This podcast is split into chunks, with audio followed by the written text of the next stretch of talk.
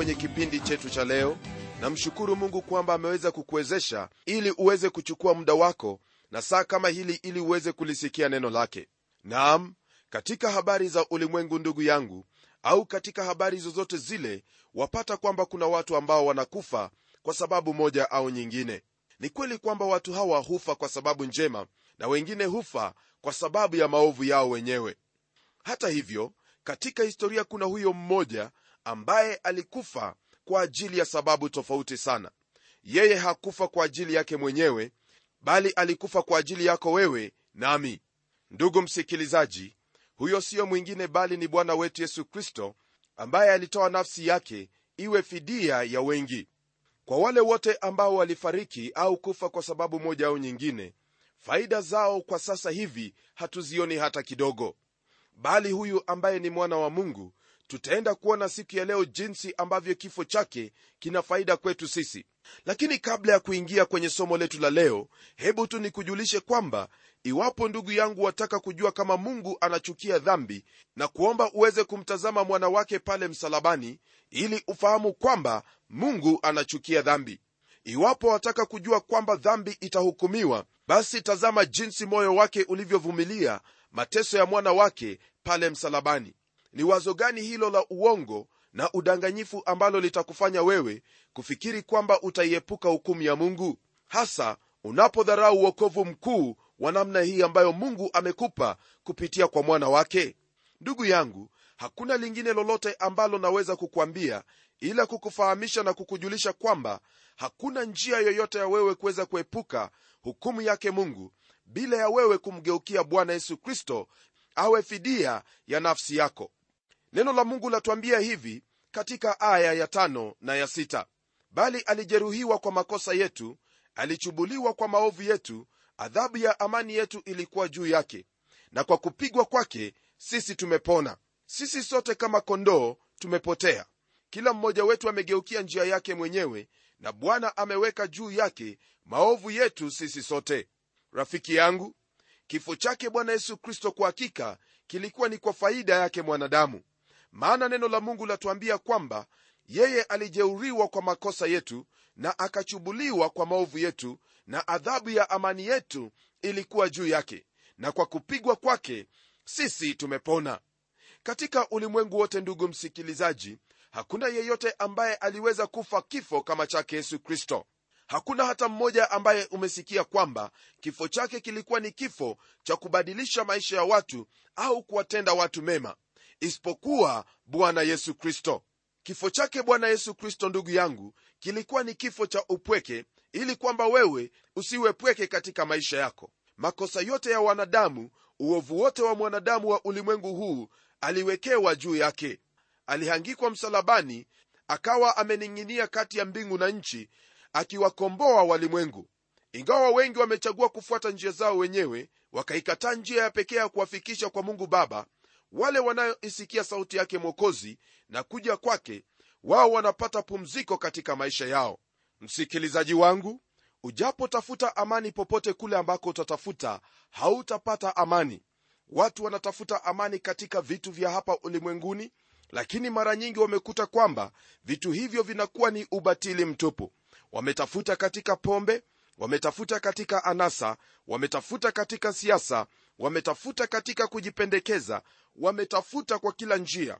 Lakini rafiki yangu amani yake mungu haiji kwa njia hiyo. Amani yake mungu neno la mungu latuambia kwamba adhabu ya amani yetu ilikuwa juu yake yesu kristo. Iwapo watafuta amani ndugu yangu usitafute mbali. Tafuta kwake bwana yesu kristo maana yeye ndiye mfalme wa amani. Isitoshe rafiki yangu neno la mungu latuambia kwamba kwa kupigwa kwake sisi tumepona magonjwa ambayo yapo hapa ulimwenguni siyo magonjwa tu yale ambayo yanayoonekana au magonjwa ambayo yanasababishwa na virusi mbalimbali mbali. bali kuna huo ugonjwa mkubwa sana ugonjwa ambao huu katika moyo wa mwanadamu ugonjwa huo ugonjwa huo ndio ambao unasababisha vita ndio ambao unasababisha chuki miongoni mwa watu na hata kusababisha maafa mengi sana katika ulimwengu. Rafiki yangu iwapo nchi yetu itapona ni lazima kwanza wewe upone.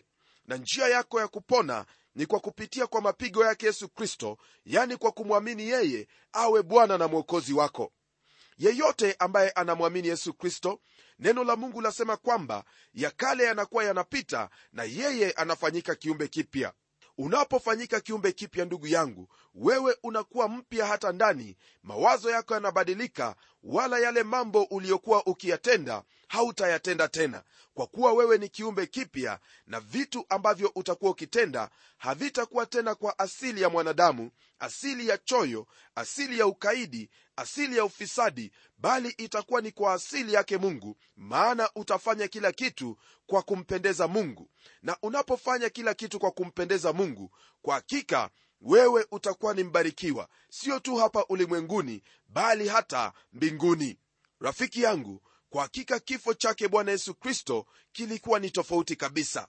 Kifo hiki chake bwana yesu kristo ni faida kwako kwa jamii yako na hata kwa nchi yako. Je umekuwa ukisumbuka? Basi mgeukie bwana yesu kristo nawe utaona kile ambacho mungu anakusudia maishani mwako. Hebu tugeukie aya hiyo ya saba hadi tisa ili tuweze kuona kile ambacho kilimpata bwana yesu kristo. Neno la mungu lasema hivi alionewa lakini alinyenyekea. Wala hakufunua kinywa chake kama mwanakondoo apelekwaye machinjoni na kama vile kondoo anyamazavyo mbele yao wakatao manyoa yake naam hakufunua kinywa chake. Kwa kuonewa na kuhukumiwa aliondolewa na maisha yake ni nani atakayesimulia? Maana amekatiliwa mbali na nchi ya walio hai alipigwa kwa sababu ya makosa ya watu wangu. Wakamfanyia kaburi pamoja na wabaya na pamoja na matajiri katika kufa kwake. Ingawa hakutenda jeuri wala hapakuwa na hila kinywani mwake. Ndugu msikilizaji haya ambayo twayasoma ni yale ambayo yalimpata bwana wetu yesu kristo. Haya yote hayakuwa kwa sababu yeye alikuwa ametenda ujeuri wowote ule wala hila yoyote. Lakini kwa kusudi lake mungu na kwa upendo na neema yake mungu alifanya haya yote ili wewe ndugu msikilizaji upate uokovu uokovu huu ni mungu ambaye amekuandalia wala si wewe mwenyewe utakao utafuta. Upokee uokovu huu kutoka kwake mungu. Kwenye aya ya kumi, neno la mungu lasema hivi lakini bwana aliridhika kumchubua amemhuzunisha. Utakapofanya nafsi yake kuwa dhabihu kwa dhambi ataona uzao wake ataishi siku nyingi na mapenzi ya bwana yatafanikiwa mkononi mwake kwa hili andiko ndugu msikilizaji twaona kwamba kwa hakika ijapokuwa bwana yesu kristo alikufa pale msalabani neno la mungu lasema kwamba ataona uzao wake ataishi siku nyingi na mapenzi ya bwana yatafanikishwa mkononi mwake. Isitoshe pia neno hili latuambia kwamba jambo hili litatendeka mara tu yesu atakapofanyika dhabihu kwa dhambi. Ni wazi kabisa ndugu msikilizaji kwamba wewe ambaye umemwamini yesu kristo wewe ni uzao ambao ulitokana na nafsi yake yesu kristo kufanyika kuwa dhabihu kwa dhambi. Na hili ni jambo ambalo kwa hakika lampendeza bwana yesu kristo. Maana yale yote aliyotenda pale msalabani kifo chake hakikuwa cha bure bali mimi nipo na wewe upo kwa sababu kristo ametupatanisha naye mungu. Msikilizaji wangu neno la mungu lamalizia sura hii ya 53 kwa aya hizi mbili za mwisho yani aya ya 11 na 12 nalo neno lasema hivi ataona mazao ya taabu ya nafsi yake na kuridhika. Kwa maarifa yake mtumishi wangu mwenye haki atawafanya wengi kuwa wenye haki naye atayachukua maovu yao. Kwa hiyo nitamgawia sehemu pamoja na wakuu naye atagawanya nyara pamoja nao walio hodari kwa sababu alimwaga nafsi yake hata kufa akahesabiwa pamoja na hao wakosao walakini alichukua dhambi za watu wengi na kuwaombea wakosaji.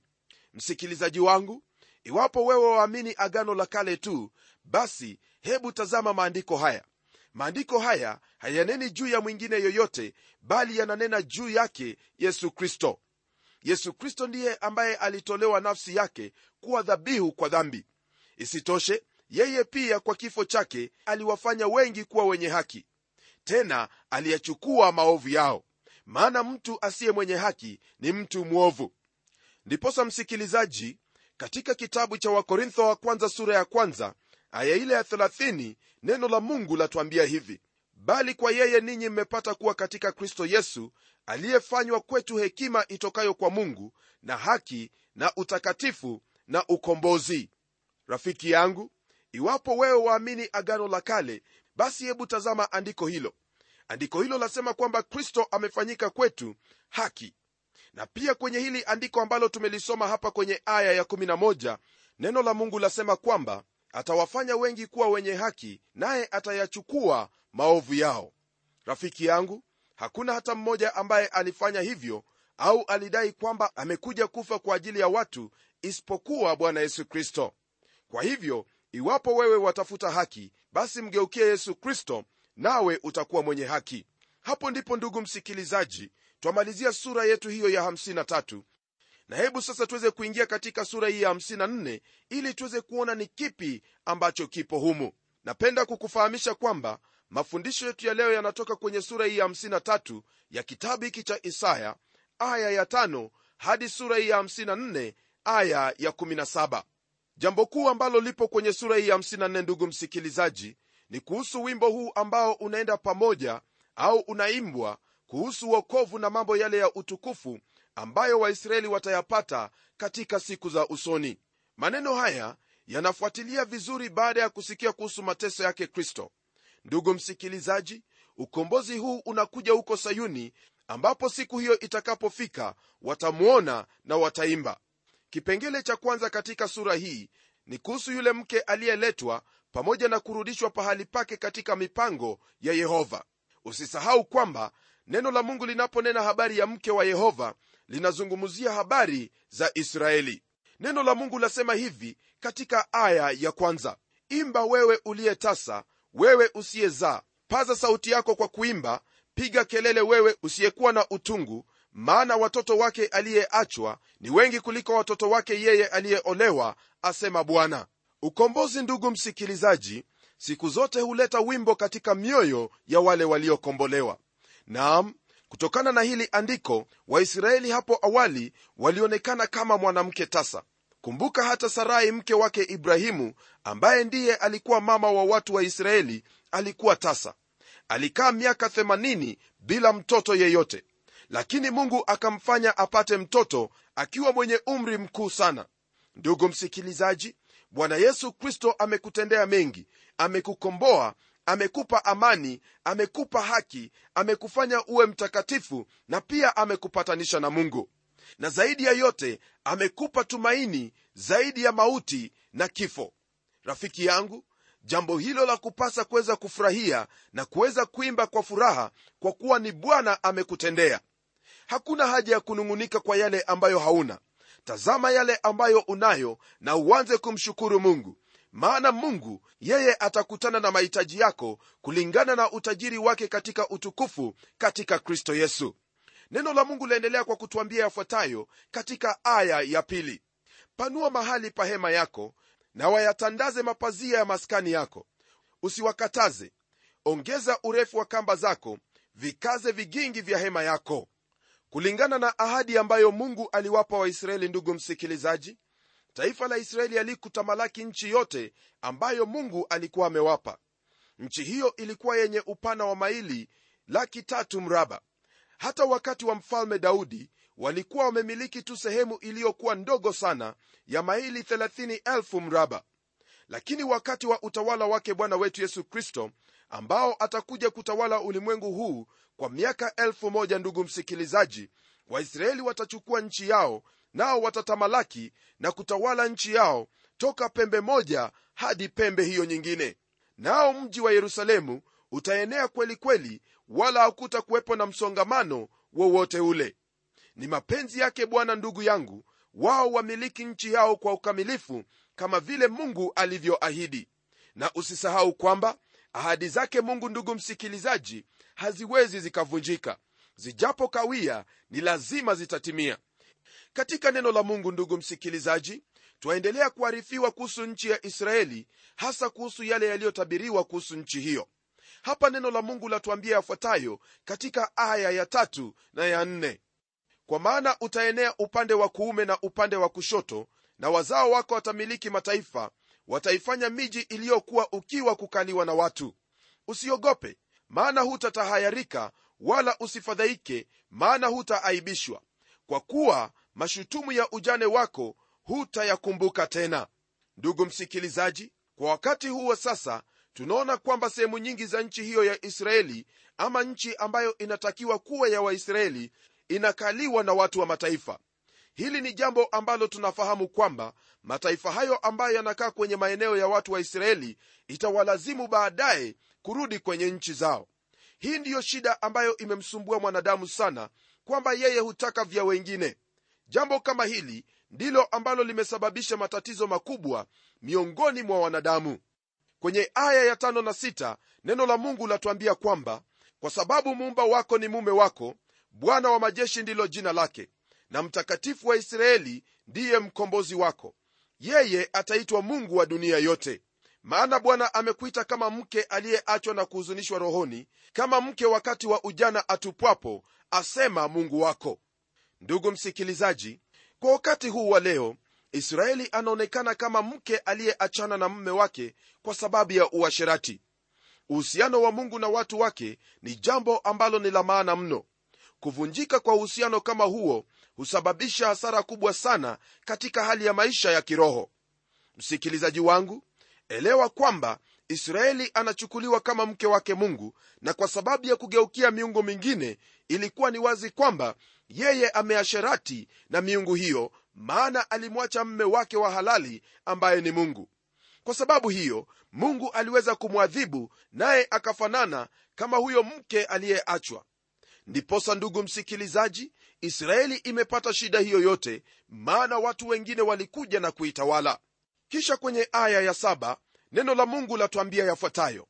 Kwa kitambo kidogo nimekuacha lakini kwa rehema nyingi nitakukusanya. Ijapokuwa ndugu msikilizaji ahadi hii ni kwa waisraeli fahamu kwamba hata nasi kuna huo wakati ambao tutaangalia nyuma nako huko nyuma tutayaona hayo ambayo yalikuwa vikwazo na vizuizi kwa imani yetu. Naam itakuwa jinsi ambavyo paulo alivyosema katika kitabu cha wakorintho wa pili sura ile ya 4 aya ya 17 hadi 18 kwamba maana dhiki yetu nyepesi iliyo ya muda wa kitambo tu yatufanyia utukufu wa milele uzidio kuwa mwingi sana. Tusiviangalie vinavyoonekana bali visivyoonekana kwa maana vinavyoonekana ni vya muda tu bali visivyoonekana ni vya milele. Ndugu msikilizaji ijapokuwa hilo ndilo ambalo lilimpata israeli lakini kwa wakati wake bwana atamchukua tena kwa rehema nyingi sana atamkusanya. Hiyo ni kusema kwamba wayahudi wote ambao watamgeukia huyu ambaye ni bwana wao yeye atawakusanya na kuwaleta pamoja nao watamshukuru mungu na watamwabudu yeye peke yake. Kwenye aya ya 8 hadi 9 neno la mungu laendelea kutufahamisha maneno yafuatayo.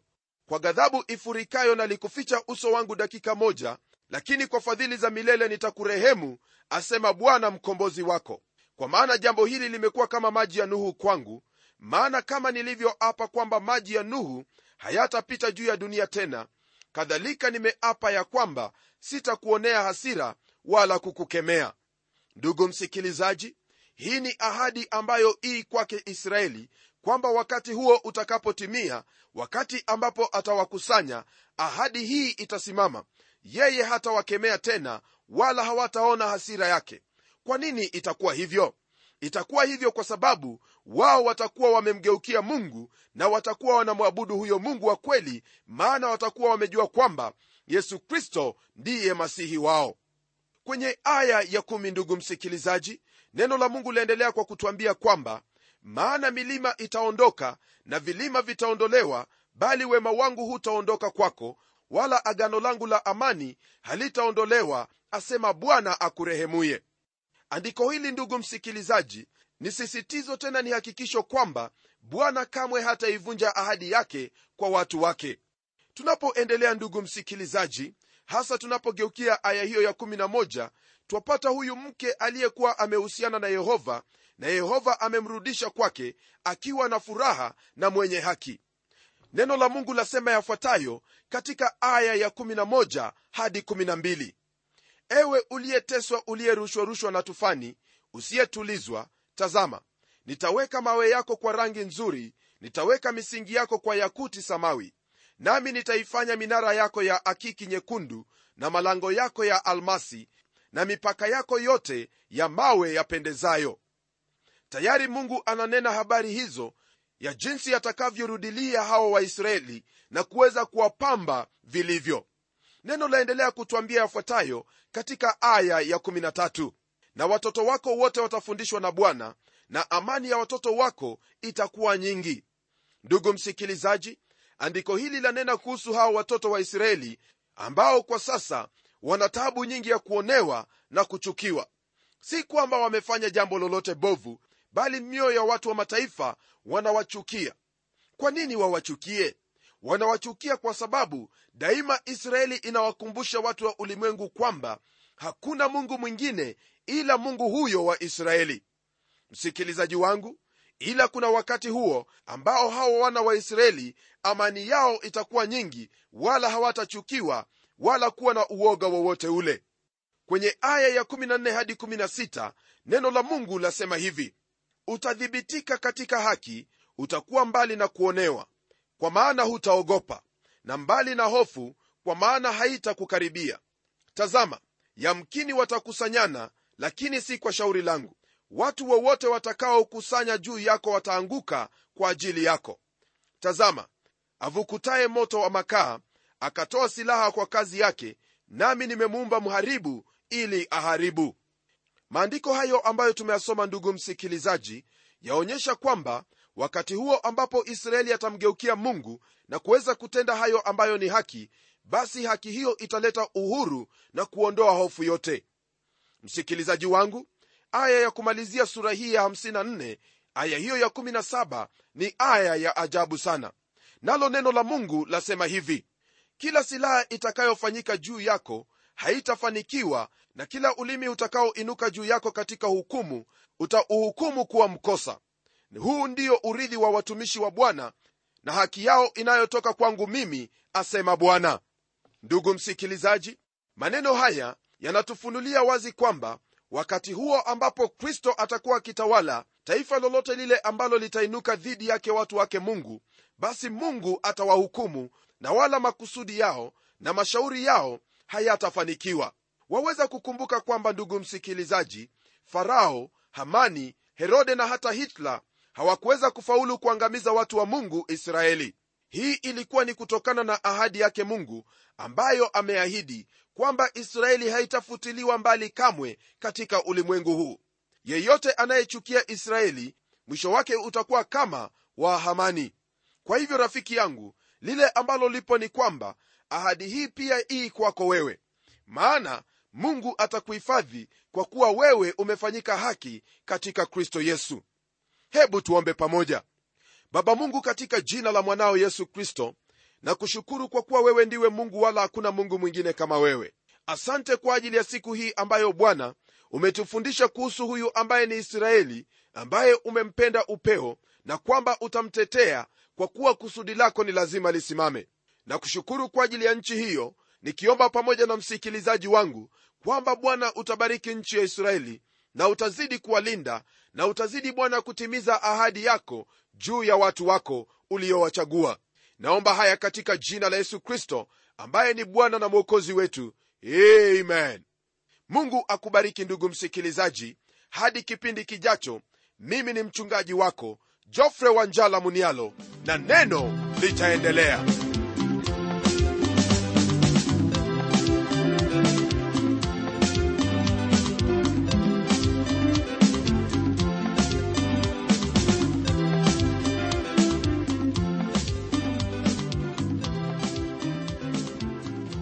je msikilizaji wangu umebarikiwa na hilo neno la mungu? Na je msikilizaji wangu ungependa kuinunua kanda ya hiki kipindi cha neno ambacho umekisikiza leo? Tafadhali niandikie barua ukitumia anwani ifuatayo. Andika kwa mtayarishi kipindi cha neno transworld radio.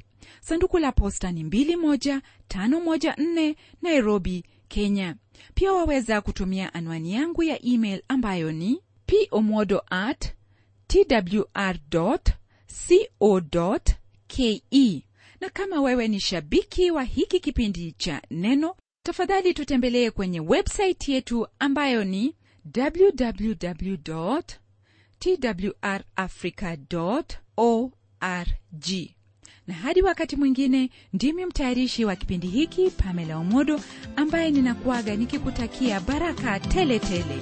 Neno litaendelea